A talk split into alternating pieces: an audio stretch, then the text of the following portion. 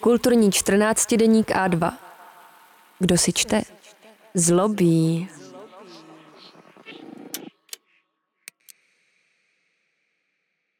Linda Coufal, Emise dělají muže. Co je to petromaskulinita? Andrew Tate, influencer a mizogin, jak se sám označuje, který byl na konci minulého roku zadržen pro účast na organizovaném obchodu s lidmi, se krátce před zatčením pustil do 20-leté Gréty Thunberg. Pocítil totiž nutnost zakladatelce hnutí Fridays for Future sdělit, že má 33 aut a že jí mailem může zaslat informace o ohromných emisích, které kvůli nim vznikají. Thunberg internet pobavila naznačením, že si tím Tate kompenzuje velikost něčeho jiného. Problematiku body shamingu na základě velikosti penisu ponechme nyní stranou a soustřeďme se na to, proč Tate vůbec do trapného sporu vstupoval. Proč má mezinárodně stíhaný člověk nutkání odpovědět sotva zletilé ženě na internetu, a to i za cenu vyzrazení, kde se nachází a následného zatčení? Neustále slýcháme, že maskulinita je v ohrožení a spolu s ní celá společnost. Kdo ji ohrožuje? Především feministky, které svou emancipací vzali mužům roli otce ochranitele a chudáci muži teď nevědí, co se sebou. Tím, že přišli o svou tradiční roli, zároveň podléhají feminizaci, což je prý to nejhorší, co se může mužům i společnosti stát. Začalo to volebním právem žen a skončilo mužem u plotny, jak ostatně už v 19. století předpovídali kritici feministického hnutí. Jak píše Michael Kimmel ve své knize Naštvaní bílí muži z roku 2013, už v 19. století byla maskulinita v krizi, která se s industrializací a urbanizací jen prohloubila. Nejenže se ženy dožadovaly vstupu do veřejné sféry, zaměstnání, práva volit a studovat na vysokých školách, ale muži především v USA také pocitovali větší tlak v boji o práci, v němž se střetávali s bývalými otroky a imigranty. Přibližně v polovině 20. století panovala schoda, že moderní západní společnost muže feminizuje. Místo práce na poli nebo v továrně muži najednou seděli ve vydýchaných kancelářích a celý den posouvali po stole papíry. Tehdejší influenceři místo Twitteru a TikToku měli knihy a novinové články, rozšířili několik strategií, jak s touto feminizací bojovat a bránit své ohrožené mužství. Za prvé sebekontrola, především v podobě cvičení, posilování, ale i sexuální kázně. Masturbace byla vnímána jako ohrožení zdravého vývoje muže a morální hrozba pro národ, který byl s mužem stotožňován. Další strategií bylo od společnosti a jejího feminizujícího vlivu utéct. Vymanit se ze spárů zlých žen, které odmítnutím své přirozené role zbavili muže jejich mužnosti. Dnešní antifeministické hnutí, které si mezi odborníky vysloužilo označení manosféra, používá velmi podobné strategie. Jak píše Jacob Johansson v loňské knize Fantazie, online mizogynie a manosféra, Praktikování přísné nadvlády nad tělem, například v podobě tzv. nofap kultury, i útěk před feminizující společností, jak jej dnes představuje třeba hnutí Men Going Their Own Way, jsou v boji za maskulinitu přinejmenším stejně přítomné, jako tomu bylo ve 20. století. Podle Kimela pak můžeme dnešní nacionalismus, rasismus, antiimigrantské nálady, antifeminismus a, jak uvidíme, také antienvironmentalismus chápat skrze více než sto let staré narrativy o ohrožení maskulinity. Muži to nemají jednoduché. Musí splodit syna, zasadit strom, postavit dům a nově taky mít auto s pořádným motorem a produkovat co nejvíc emisí.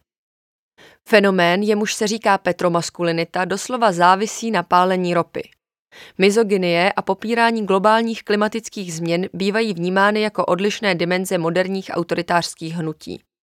Petromaskulinita ale ukazuje, že úzkost z ohrožení dominantního postavení v genderové hierarchii a úzkost z klimatických změn jdou ruku v ruce a že mizogyní násilí může být přeneseno do násilí páchaného pomocí fosilních paliv.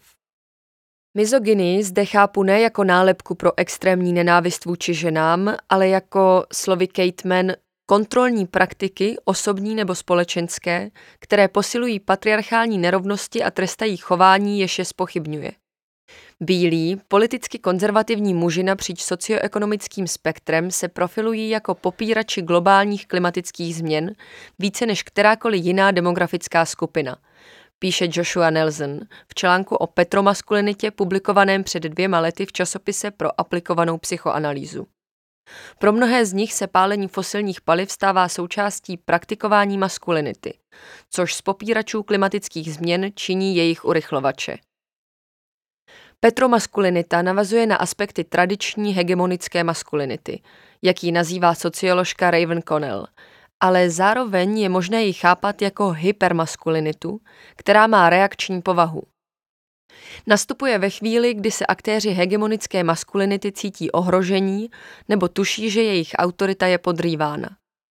V reakci se pak snaží zdůraznit a nafouknout svou tradiční maskulinitu. Jelikož se pálení fosilních paliv ukázalo jako slepá ulička jak pro planetu, tak pro průmysl, stává se vědomně násilnou praktikou, znovu nastolením moci nad neukázněnou planetou. Fosilní paliva jsou pevně spojená se západní maskulinitou, protože dlouhou dobu poskytovala zisky a umožňovala pohodlný spotřebitelský životní styl. Kontrola nad nimi znamenala praktikování moci, a to i proto, že se z ní stalo flirtování s apokalypsou. Násilí za pomoci fosilních paliv má potom funkci vysvobození z rezignace a paralýzy spojené s globálním oteplováním. Příkladem může být rolling coal, úprava dýzlového motoru v autě, jež má zajistit, aby výfuk vypouštěl co nejvíc hustého černého dýmu. Koul, uhlí, které tu ve skutečnosti nijak nefiguruje, je symbolem industriální moci vyjádřené znečištěním. Jde sice o starší praktiku, výzkumy však ukazují, že v roce 2014 začala být používána jako nástroj protestu proti environmentálním hnutím. Sean Miller, jeden z praktikujících, o ní prohlásil. Je to věc testosteronu. Je to mužství. Petromaskulinita tak ukazuje popírání klimatické změny v novém světle. Nejde o nepochopení vědeckých důkazů ani o názor vyjádřitelný racionálními argumenty, ale o hluboce emoční reakci, která se odvíjí od fixace na životní styl a hierarchie, jež vznikly s počátkem spalování fosilních paliv. Samotná ignorance vědeckých varování zůstává pasivní. Odmítnutí, vyjádřené například petromaskulinitou, je aktivní postoj prosycený emocí, především vztekem a strachem. Zjevně se tu jedná o strach z feminity. Násilí páchané pomocí fosilních paliv očividně trestá zemi, která je v západních představách spojována s ženstvím a mělo by být proto vnímáno nejen jako ekologicky destruktivní chování, ale také jako mizogyní taktika. Rowling Cole se pak stává zbraní pomsty proti všem silám, které ohrožují patriarchální řád a mužství. Jak popisuje Kimmel, krize maskulinity je vnímána jako neschopnost uživit rodinu nebo si vůbec najít partnerku zapadající do představy o ženskosti a mužnosti. Rigidně šovinistická odpověď přehnanou demonstrací maskulinity, ale také sebekontrolou ve formě nofap, má podle vůdců hnutí Proud Boys fungovat jako inspirace. Má muže přivést k tomu, aby šli ven, mluvili se ženami a pak se s nimi oženili. Měli děti a stali se z nich silní muži, aby pomohli obnovit přirozený řád věcí, který byl narušen feminismem. Říká Zoe Chase v podcastu This American Life. Spojení nofap a petromaskulinity nabízí fascinující falickou paralelu. Dante, člen Proud Boys, vysvětluje. Masturbace mě utlumuje, utlumuje mou maskulinitu. Feminita dokáže masturbujícího muže zákeřně ovládnout. Nicméně podle sociologa Klause Tevelajta, který se zabývá nacistickou maskulinitou, pro něž je kontrola nad vlastním tělem také klíčová, platí, že čím víc člověk popírá své touhy, tím spíš prahne po násilném, explozivním uvolnění někde jinde. A právě fosilní paliva a dýzlové motory takové explozivní vybití nabízejí. Paralel mezi těžbou fosilních paliv, sexuální nadvládou, orgasmickým uspokojením, ale také znásilněním je víc než dost. Kimmel píše, že jakákoliv kritika maskulinity a mužského pocitu, že mají na všechno nárok, je vnímána jako snaha zničit celé biologické pohlaví. Bílí muži ze západu, stále jedni z nejprivilegovanějších lidí na světě, mají pocit, že jim společnost bere, co jim právoplatně náleží. Socioekonomické postavení budované na úkor všech ostatních skupin, možnost na nikoho a nic se neohlížet a také maskulinitu, která to vše zakládá. Podle Teodora Adorna mají jedinci, kteří se bojí nemaskulinity, také velkou tendenci smýšlet autoritářsky. Možná proto další krizi maskulinity, fenomén Rowling Cole a chlubení se emisemi doprovází vlna autoritářského populismu prakticky ve všech západních demokraciích. Text vznikl ve spolupráci s Heinrich Boll Stiftung Praha.